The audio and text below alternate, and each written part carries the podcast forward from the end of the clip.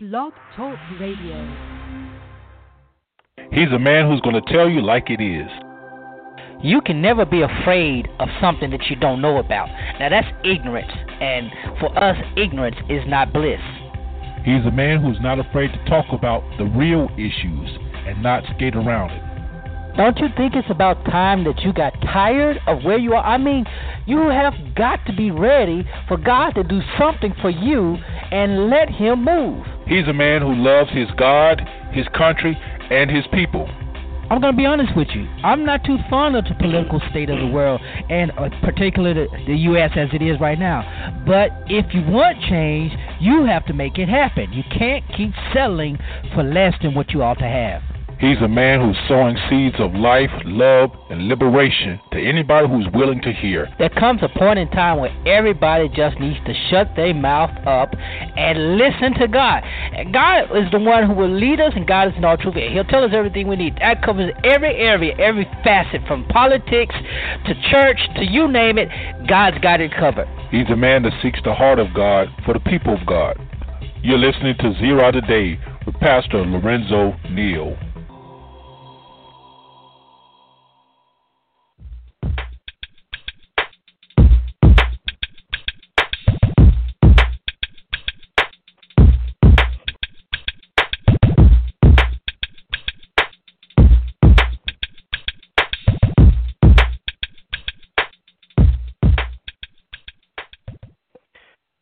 Morning and happy last Wednesday of September and happy first Wednesday of fall to everyone.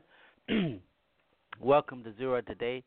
I am your humble host, Pastor Lorenzo Neal, hailing from Cajun Land, USA, here to present you with seeds of wisdom, insight, empowerment, and liberation. We're promoting a knowledge that is engaging and transforming, and we are here to help you empower you, our listeners, to know and being and doing and impacting the world around you. And as always, there are many ways you can join us, several ways you can join us on this illuminating journey. Uh, primary way, if you'd like to get your thoughts, insights, commentary, dialogue on air, the number to call is 347 237 5230, and that can get you in. Uh, on the line. Of course, the chat room is open also. You can get in on there. Um, we invite you to visit our website, well, our Facebook site at uh, Zera Network on Facebook. You can go there and hear all kinds of things, see all kinds of things, catch up on archive shows. Also, visit our us on Twitter. Follow us on Twitter at Zera Radio is the Twitter handle. Send me an email, Pastor Lorenzo Neal at gmail.com. And um, visit my website, lorenzotneal.com, for any updates we may have on there. Uh, but again, we're glad to be here today. Uh, yeah, please excuse me. I'm suffering from sinus congestion, or I hope it's not anything more, but we're going to try to do our best. Uh, in the condition we're in. Amen. Um, so it's a great day. It's fall season, football season. People are excited. I'm excited, and we got a lot of things we want to talk about today as as best we can, as our health allows us to do so. Um, topic we're asking this morning is um, it's about the church and accountability. Um, um, what does uh, church accountability to the community look like? What does it look like, and why should we be demanding? Are we too? Is it too late to be demanding it, or is it already just happening and we're not seeing enough of it? That's what we're going to be talking about: the church accountability to the community. And so, you, we'd love to hear your insights on that. Uh, but before we go any further into the program, let's go to the Lord in prayer. God of grace and God of mercy and God of glory, we thank you for today. We thank you for this opportunity to share in this broadcast. We ask that you forgive us of our sins and cleanse us from all unrighteousness. Bless us indeed as we go out, and let the words of our mouth and the meditations of our heart be acceptable in our sight, your sight, O Lord, our rock and redeemer. We ask this in your Son Jesus' name. Amen. I want to start off the show.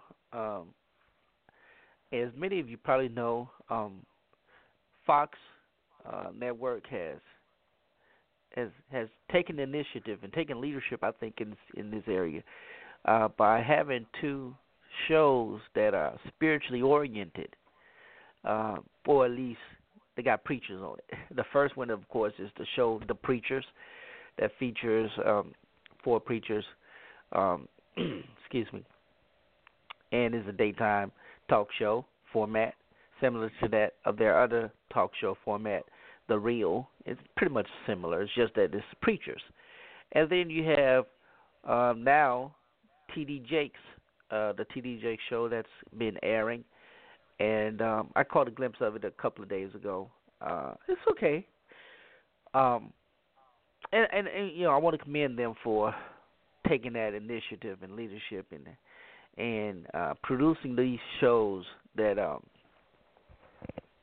that are um, I I don't want to use the word showcasing, but uh, uh, putting forth new breath and fresh fresh breath uh, uh, from a spiritual perspective with these. And of course, you know there are a lot of people who are saying these guys are, are sellouts because they're doing secular television. It is what it is. Depends on how you see it. You know, I um, of course they're uh, they're not using the title Reverend Bishop. It's not using his title Bishop. It's just T.D. Jakes and it's the preachers. But the the advice and, and it's basically you know uh, run of the mill advice shows, talk shows, and, and from that perspective, I can see you know why they say it's a sellout. But hey, they're getting it done, and and I'm praying, and I'm sure some people are coming to see salvation uh, by way of it. Now, if they don't, I that ain't on me. but it's just amazing, and so he celebrated that launch of his show uh, recently, and in conjunction with that, on this past Sunday, he celebrated 40 years of of ministry, in uh, I guess his pastoral ministry. It's just wonderful. So we just want to say congratulations to uh, Jakes for what he's doing and the great expanse of his ministry. I suppose you can say that. Um, I don't know if he categorizes it that. I, I'm quite sure that the producers don't categorize it as that. But congratulations to him on 40 years. Um, it's a long time, you know. Anyway, so I came across some uh, um, stories, as always, that just kind of make you go hmm. And um, this is this is a video, and I saw this on several sites across the internet, uh, but particularly um, the Old Black Church. Excuse me. And Brockside, the Old Black Church, um, posted the video of a pastor in Ghana, uh, I believe it's in Ghana, where the parishioners, is, his members, he's seated in what looks like to be a throne, you know, a good nice chair, dressed in nice black and white. and while he's sitting there, his parishioners are coming and kissing his feet. And, you know, he's putting his hand on their head and for those who didn't appear to kiss his feet, they were just bowing, he just presses them on down and kiss and I watched them like, Oh my God, this this is ridiculous. But, you know, this is where Christianity, while Christianity is the fastest growing religion in Africa, and it's it's becoming combatant with in some areas where um, Islamist uh, extremism is is becoming predominant. Uh, you're seeing it it thrive in these countries, and it's more likely is is um, a Pentecostal version or charismatic version of Christianity, and these pastors are taking advantage of people and they're teaching some of the strangest doctrines. And um, when called in correction, uh, most don't deviate from it. Some even go harder. Um, and when we see things like this, you just have to wonder why people are are doing what they're doing, and why do people allow themselves to be desecrated in such a manner by supposedly people of God. Either way, it's it's something that you may want to uh, if you see pe- preachers doing strange things, and it's becoming common now, um, pastors are getting even grander in their um, exploits of people, and they're just letting people just letting it slide by. You need to call a person accountability. I know it's hard to do, but um, we're talking about accountability today anyway, so might as well stay stick with it. But anyway, it is what it is. I'm trying, guys. I might not make it through this whole broadcast, but we're to try to do as much as we can uh, with what we have today. Um, lost my train of thought just that quickly. Oh, uh, yeah, the debates, and I'm sure many of you watched the uh, presidential debate on Monday evening. Um, I caught some of it. I wasn't trying to watch all of it. It was a tear between the Saints game and and the debates, and both were losers. I love my Saints though. Who Dat nation in its full effect. Anyway, so I came across an article that really interested me, and let me see if I can pull it up. I posted it to my Facebook page, so you can go to Lorenzo Neal on Facebook. You can go to my Facebook page, and you will find uh, you'll find the um, you'll find the article there. But a very interesting article that depicts the the end of civil civic religion or uh something to that nature. I'm trying to pull it up real quick, and um, I can I can bring it to you. In essence, what it is, what the article states is that although um, although we have not uh, been a although we are a country rooted in Christian Judeo Judeo Christian values and our country has lived by that even though even the, even though a lot of our founders were deist or atheist uh, agnostic um, they embroidered within our constitutional, within our Declaration of Independence, and and within the very DNA and fabric of the country that continues to this day, the idea of a recognition of God and His laws and things of that nature, and we see that played out over and over. But the article's written uh, by um, um, it's in the Atlantic magazine. Um, can't remember who who wrote it. All right, I put it Yanni Yanni Appelbaum Appelbaum. I know I just massacred that, but um, the article basically states that for the entirety of that debate, uh, the idea of civil religion and civil religion being identified or defined as the inclusivity of all Americans was was left out. It was basically not mentioned at all. No mention of God, country, or we the people at all, explicitly on Donald Trump's side. And uh, listen to what part of the article said. Um, for more than 90 minutes, two presidential candidates traded charges on stage, and um, it was an unnerving glimpse of American politics in the post-Christian age, devoid of the framework that has long bound this nation together.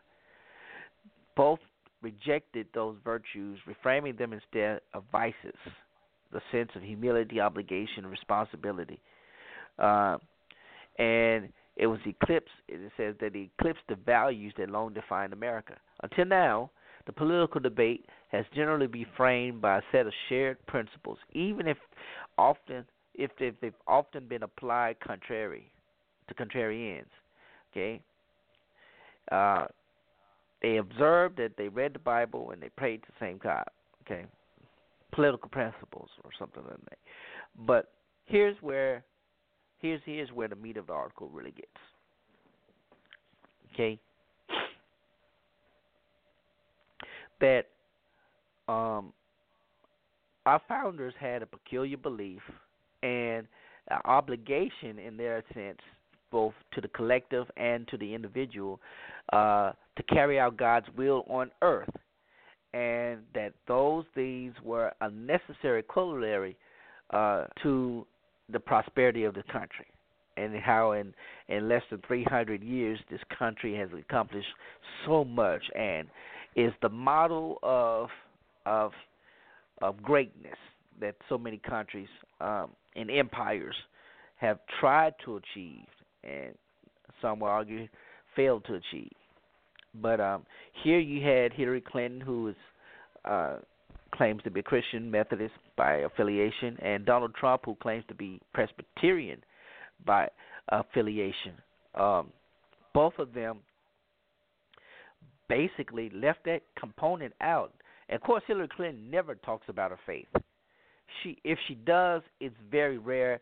And you know, she addressed the AME Church at our during our general conference, and she touched on it, you know, touched on her faith, and of course, the only reason she did that because she was speaking to a black religious audience, so she knew she had to in, integrate that into her speech. But as, aside from that, she doesn't discuss her personal faith, and we know about Donald Trump. Donald Trump was calling Second Corinthians two Corinthians, so you know that just give you insight into how frequently he at least read his Bible. But and, and now he's claimed to be, you know, he's surrounded by a lot of ministers and particularly black ministers who are uh, supposedly giving him spiritual guidance. But that didn't show up in the debate tonight. When you listen to both of the candidates in their debate, in, in the debate, and you listen to their replies, it was mostly self-centering. You had Hillary Clinton offering government as the means of being the provider, government as the means of solving the problems, and and, and you know her as her compassionate uh, public servant. And then you had the exact opposite. You had Donald Trump, who was saying that I will do this. You know, this is what it, this is what's going wrong. I will fix it.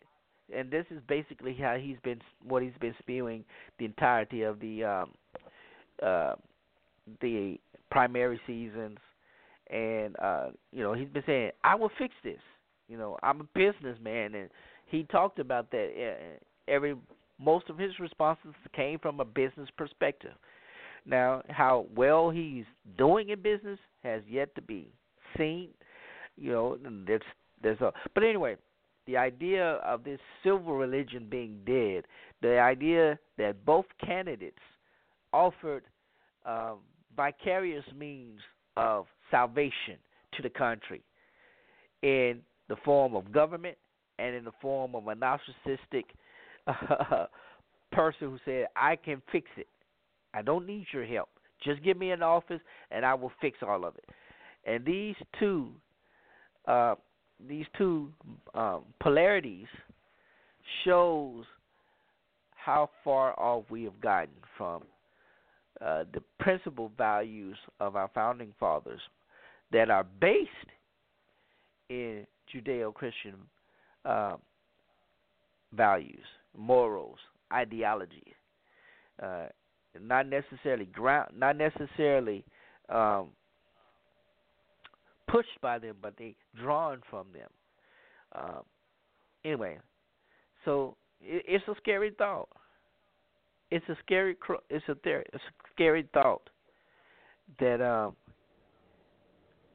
these two persons for the major parties and there I was telling people there are other people running for government for uh for president there are plenty of other persons running for government but uh for president but we only have this belief that there are just two when it comes to the two major parties but um whatever you do just vote if you are not registered to vote, uh, you have uh, 30 days prior to the election to vote, which means you have up until October the 8th to register to vote.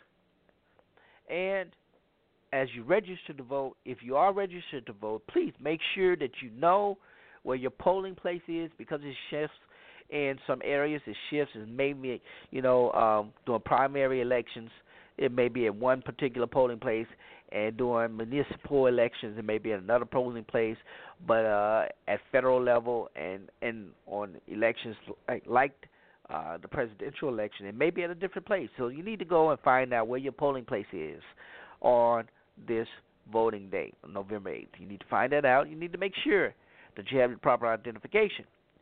Some states are requiring ID, and they give you the list of uh, the proper identification. Make sure you have that. But whatever you do, you vote. Your vote does count. And we liken it to the story, uh, likened it to 2000 between George Bush, George W. Bush, and Al Gore, where it was contested in Florida, and um, it was found discovered that Bush won by just uh, less than a thousand votes. So,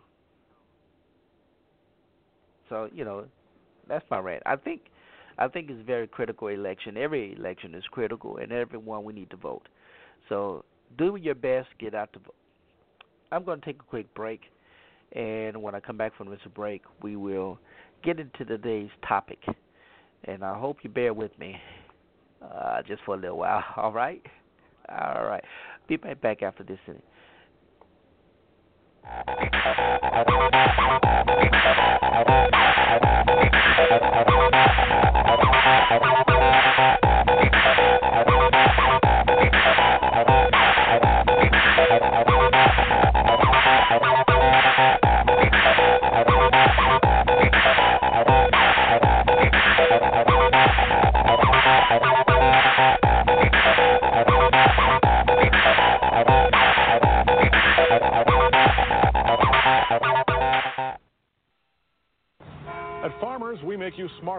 insurance because what you don't know can hurt you. What if you didn't know that posting your travel plans online may attract burglars? Off to Hawaii.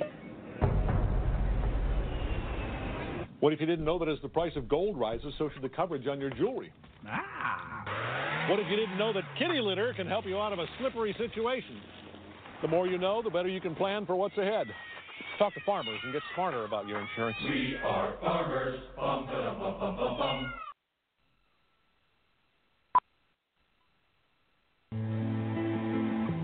I wasn't born to push papers.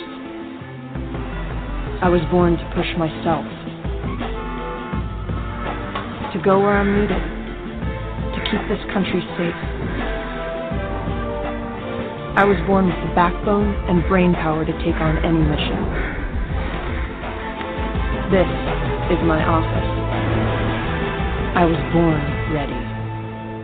GoCoastGuard.com. How much money do you need to make each month? That's the first question we'll ask when you decide to start your own home business through IncomeAtHome.com. As a success coach, I'm here to guide people like Karen who need to earn serious money from home. We were living payday to payday, and with four teenagers at home, we were worried. By the third month, I was banking more than $2,600. After only 18 months, I was consistently earning more than $7,000 a month. Now, it's a six figure income, and I'm paying cash for college for four kids. We found our way out of rat race. Listen, this isn't selling soap or energy water to your friends. This is a real business bringing potential customers to your computer so you can earn money 24 7. IncomeAtHome.com is affiliated with a multi billion dollar company and carries a triple A rating. So, how much money do you need to earn each month from home? Visit IncomeAtHome.com right now for your chance to win $1,000. At the University of Arkansas at Pine Bluff, I'm part of a place where I'm always challenged to do more. I am a part of a place where I can be involved. I'm a part of a place where everything is possible. I'm part of a place where champions are made. At the University of Arkansas at Pine Bluff, you can get an affordable education with competitive degree offerings, diverse student population, and stellar faculty. Become part of a place where you can get everything you need to succeed. Become a part of the pride at the University of Arkansas at Pine Bluff. Jackson State University is not just another university. It's a community.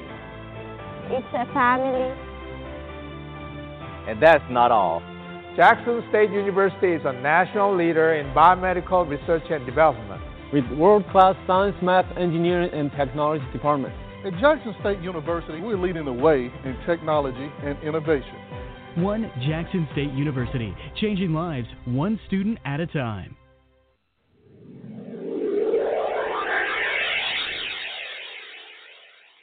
You're listening to Zera Today with Pastor Lorenzo Neal.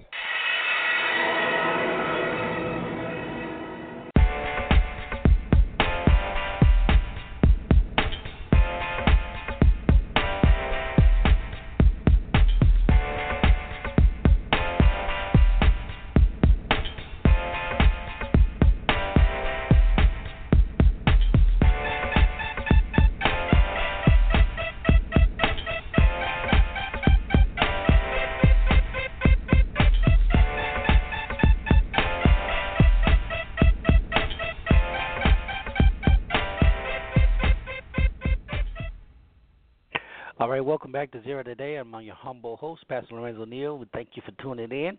Uh, as always, you know, again, I said, uh, pardon how I sound. Uh, been under the weather. I need to go get checked out. I've been stubborn. You know how it is. Uh, just say a prayer for me. it's it's that time of the year. You know how it is. Sinus, all the kinds of stuff. Anyway, we thank you for joining. I appreciate you for tuning in. I want to invite you to listen to all the archive shows. You can visit um, Zera Network on Facebook at Zera Network on Facebook. Catch up on on the archive show. You can download uh, on your iTunes and uh, podcasts available. So do that. Appreciate it. Anyway, let's get into our topic for today. Uh, calling the church to accountability. Are we too late? Are we too late? And what does church accountability to the community look like? Um, so here's here's how it goes. Here's what here's what happened. Uh, last week, um, um, Faith Greater Faith Ministries or Great Faith Ministries, where Bishop Wayne T. Jackson is the pastor, uh, he was celebrating his birthday or something like that, and this group of protesters interrupted as he was getting ready to preach. They interrupted the service, um, and the group called New Era Detroit felt that they had an obligation to interrupt and protest because this church needed to be called into accountability. And what did they mean by called into accountability? Well, their argument is that that pastor of Great Faith Ministries uh, and many like him live lives of luxury while their churches uh, thrive. The community around their churches may not be may not be thriving at all. And matter of fact, their permission, their parishioners, those people who attend uh, the church with the expectation of trickle down anointing and triple trickle down wealth, don't often see that. And that form of exploitation is what they're saying needs to be called into account.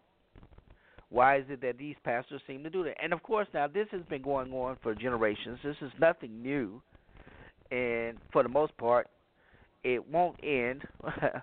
but the question is is really when we when we're talking about calling churches into accountability. You know, I, there there are plenty of times where people interrupt the services trying to hold uh, a preacher in account for some action or inaction.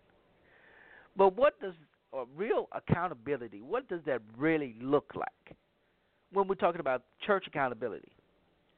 My question, first one is, if a church is offering services to their members, you know, financial services, health services, educational services, is that not part of community service, community action?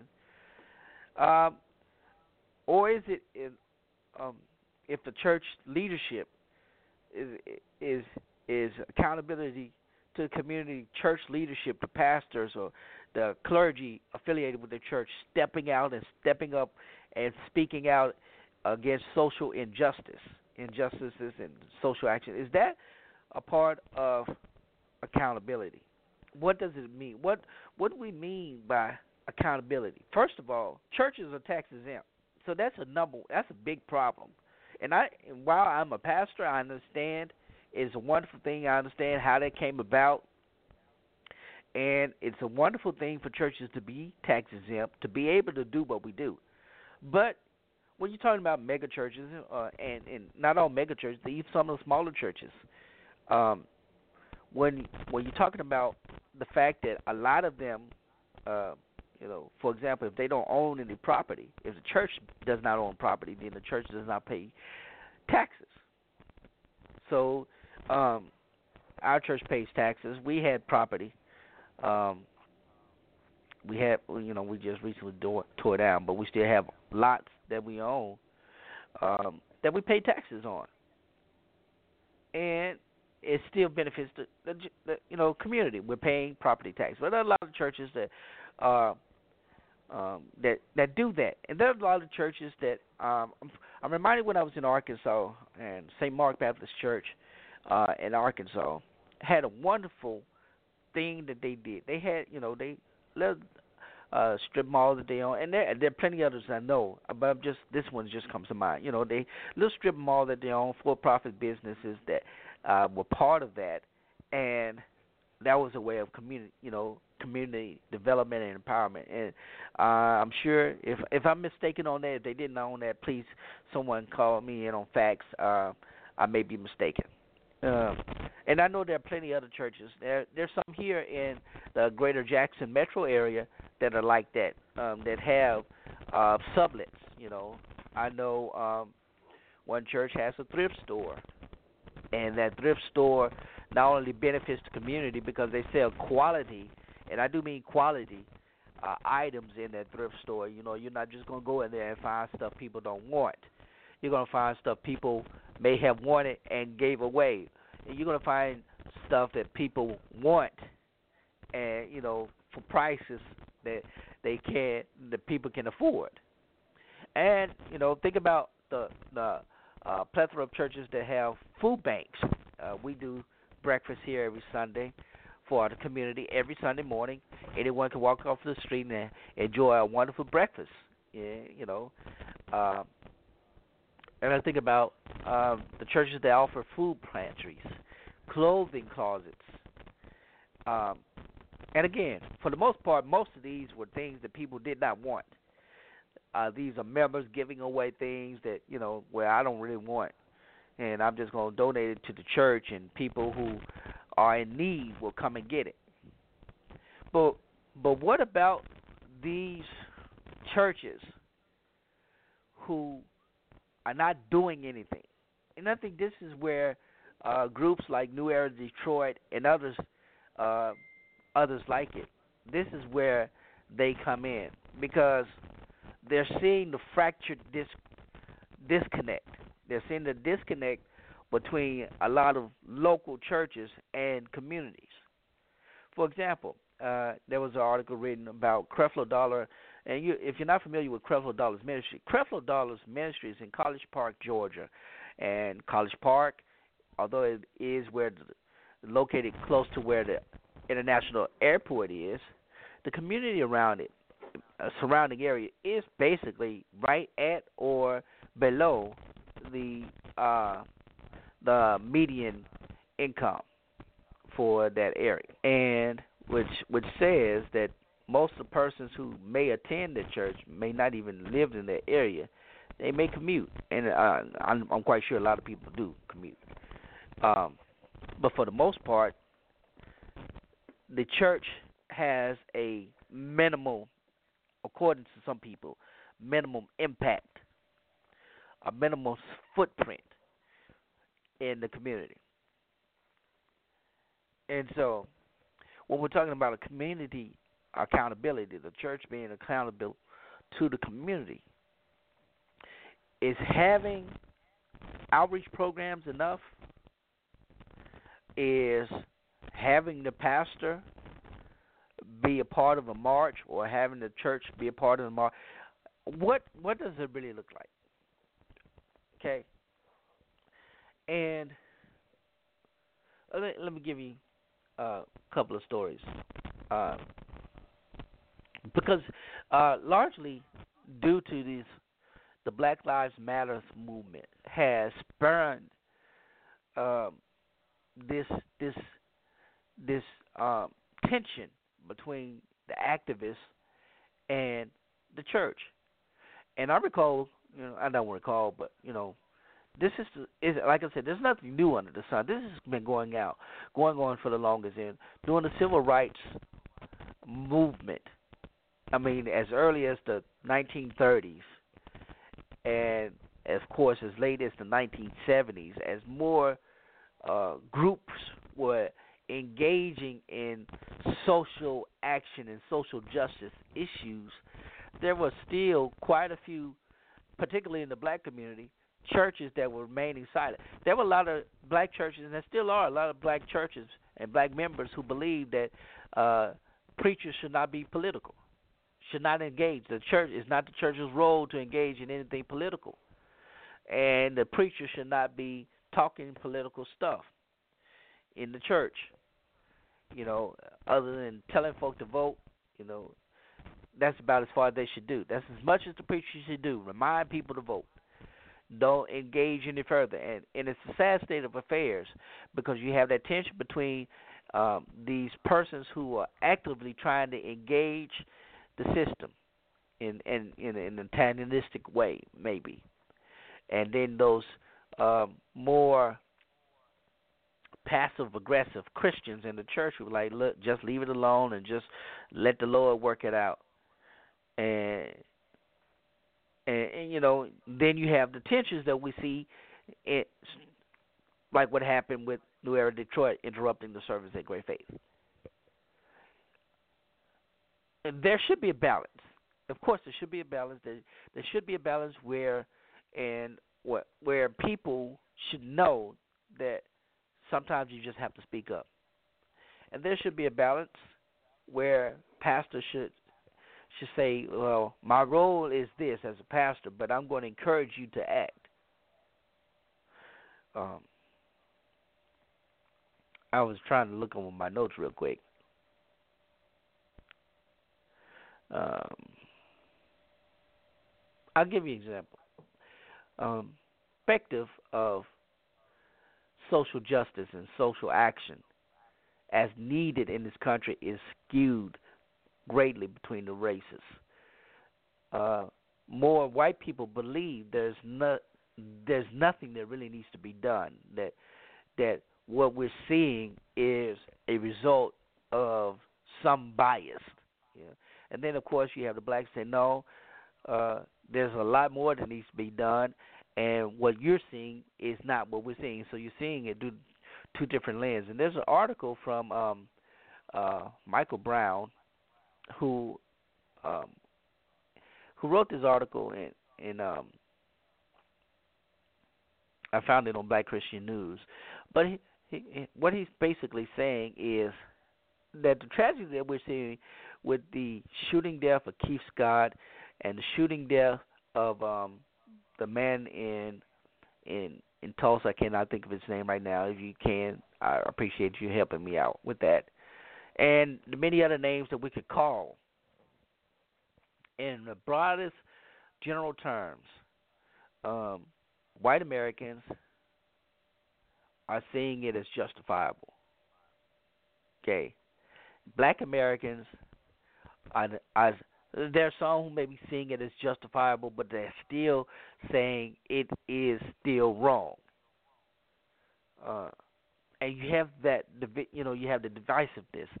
You have, for example, just like when Trayvon Mil- uh, Martin and George Zimmerman, and you had some white evangelical Christians defending Zimmerman to the T, and following the narrative that this young man, uh, although he was only a kid, uh, was a thug. Same with Michael Brown.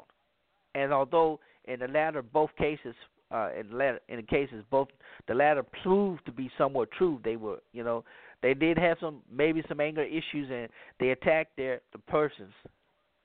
Uh, and, but again, you know,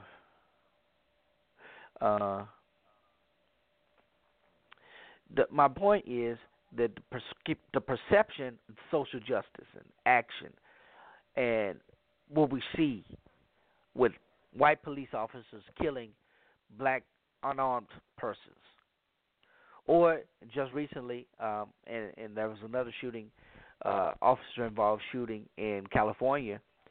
Uh, and there was an officer involved beating, but it was a black officer beating another black homeless person.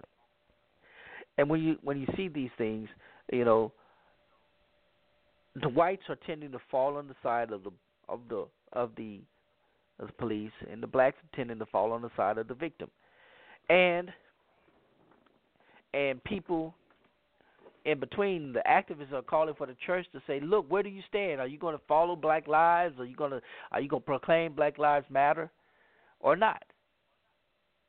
And this is the kind of accountability that they're that they're calling for. And unfortunately, you know, it puts the it puts uh, church leadership in somewhat of a difficult position. Uh, how do you minister to these with this type of tension going on? And here's my here's my my thing, and I'm again, uh,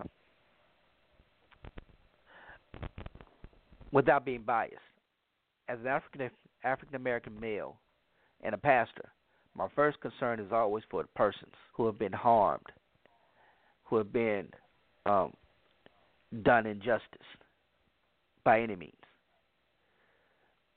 Um, and for the victim. My heart is always going to go out towards the victim first. As facts come out differently, then you know that that can sh- that can abridge what I um, what I may initially believe. I probably didn't even use that word right, but um, it's a delicate balance because when we're talking particularly accountability in the in this in the um, the argument or in the world of the, the argument Black Lives Matter or the Black Lives Matter movement, for the church to be accountable, it, it is for us to say in reality that there is a lot going on that is negatively affecting people of color, black men in particular, and and a disproportionate uh, is a in a very high uh, manner, uh, disproportionate manner. That most of the injustice that we're seeing right now just happens to be uh, targeting black men.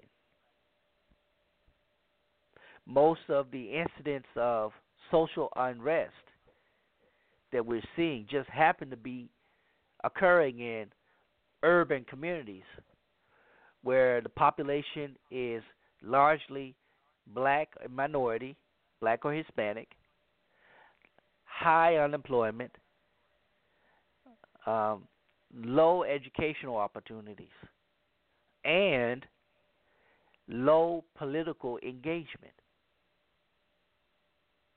And when you see that as a pastor, then you see where this accountability is where they're calling for.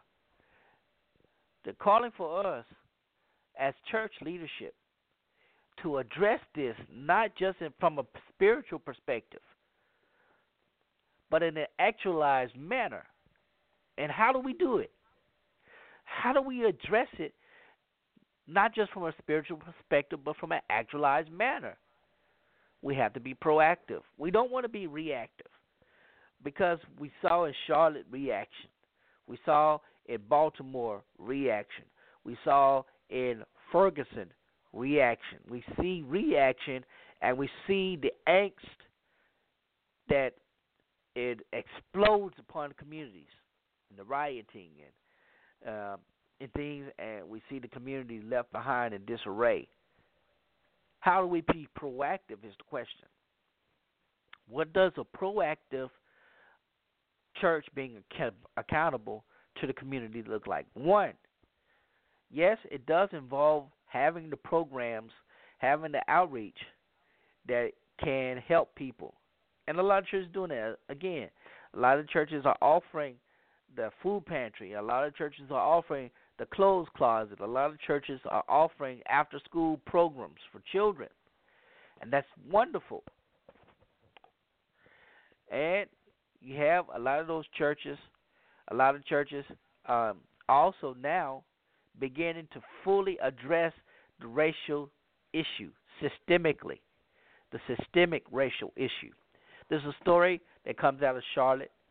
Um, and you can find this in um, where is it? Um, Christian Post. You can find that.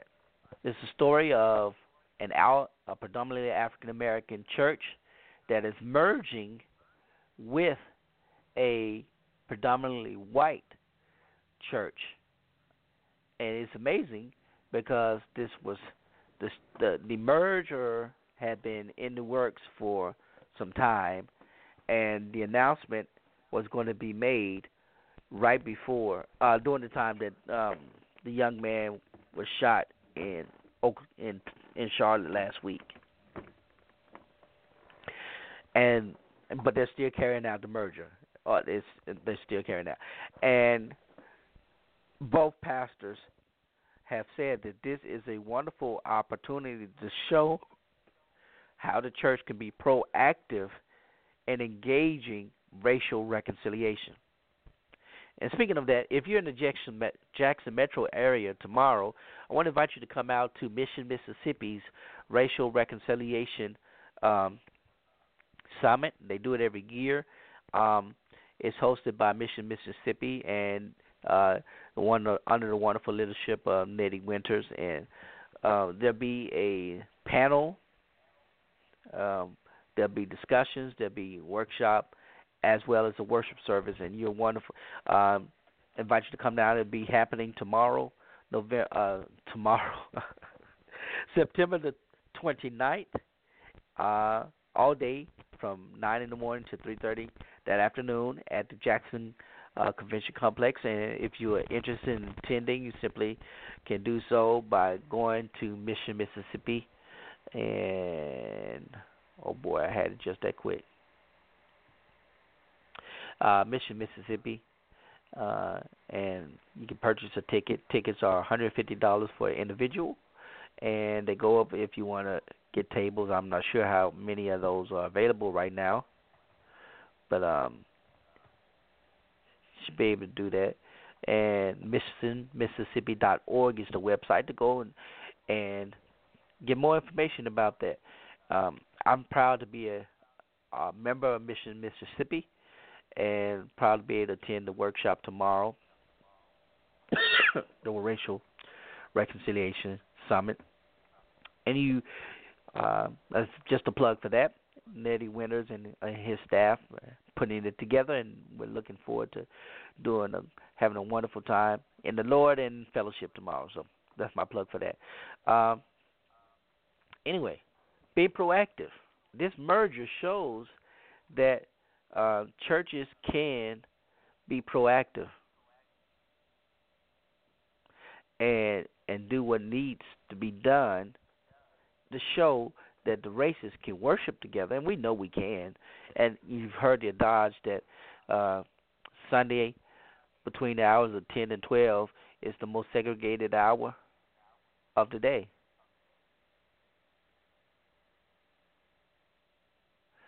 Um, so anyway, boy, I'm running out of time quick. Um, what was I doing? What was I saying?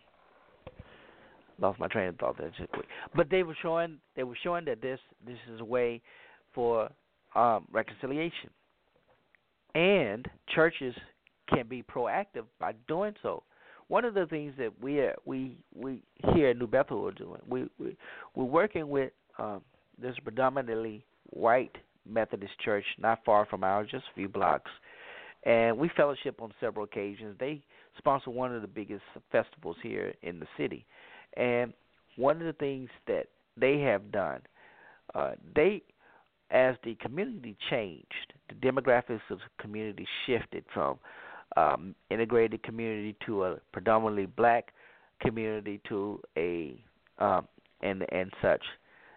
Instead of moving out of the, the community, they stayed in the community.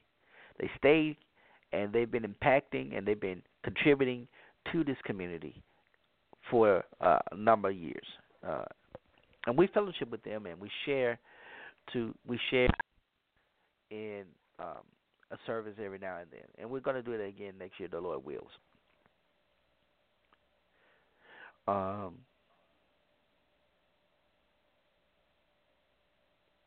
being proactive instead of reactive. What does it look like? It takes leadership.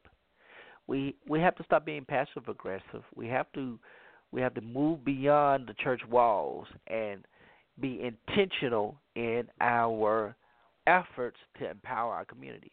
What does intentional look like? It means that we have say we have a specific mission statement that is not self-serving. You know, the mission statement of the church should not be self-serving. The vision statement of the church should not be self-serving. It is something that's intentional, that is in uh, that is designed to empower the local community. And and I appreciate. I have friends, uh, one in particular, uh, Pastor Matt McGee of One Church of Jackson, and he's a church planter, and he has planted intentionally, intentional, intentionally multi-ethnic churches, and it's a wonderful thing. I get to visit his church, and it's amazing to see how black and white worship together. And, and, and there are a lot of churches that do that. Uh, also, you know, historically, there are a lot of been there have been predominantly white churches that have had black members under them. There have been uh, predominantly black churches with white leadership, and uh, but it's it's hard to find it the other way around. There was one pastor in the Ukraine who had that, uh, who uh, his church was predominantly white and he was black, but you know that's so rare. Anyway, I just about run out of time and and I'm I'm rambling and rumbling and not getting clear clear thoughts. But I want you as I as I as I leave out, I, I want you all to understand that what we are called to be is a church that is one in everything. We are one body, many members. And the diversity of the membership is what kept the church together all these centuries. And it's our obligation, it's our obligation as the church to say to those in whose communities we reside that we are willing to be accountable to them for our work inside and outside of the church. That we are willing to provide the leadership necessary that will be liberating and empowering. If we need better schools, if our schools are failing, that we would take leadership in getting teachers educated, getting teachers trained, getting them motivated to do what they need to do. And if it's public and they're failing, then we'll collaborate and say we'll start our own. We should do that. We can get involved in public policy. We don't have to get involved in politics, but we can influence public policy.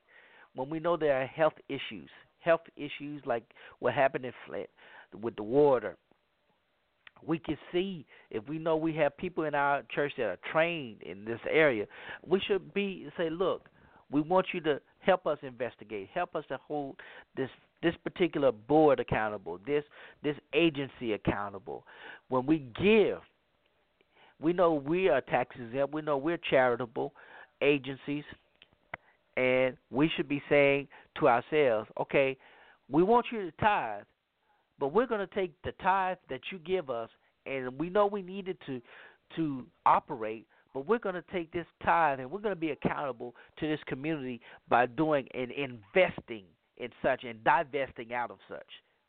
These are the ways that we can really be accountable. This is the way that they uh, that people will see that okay, this church is concerned about us and our livelihood and our manner of being and existing.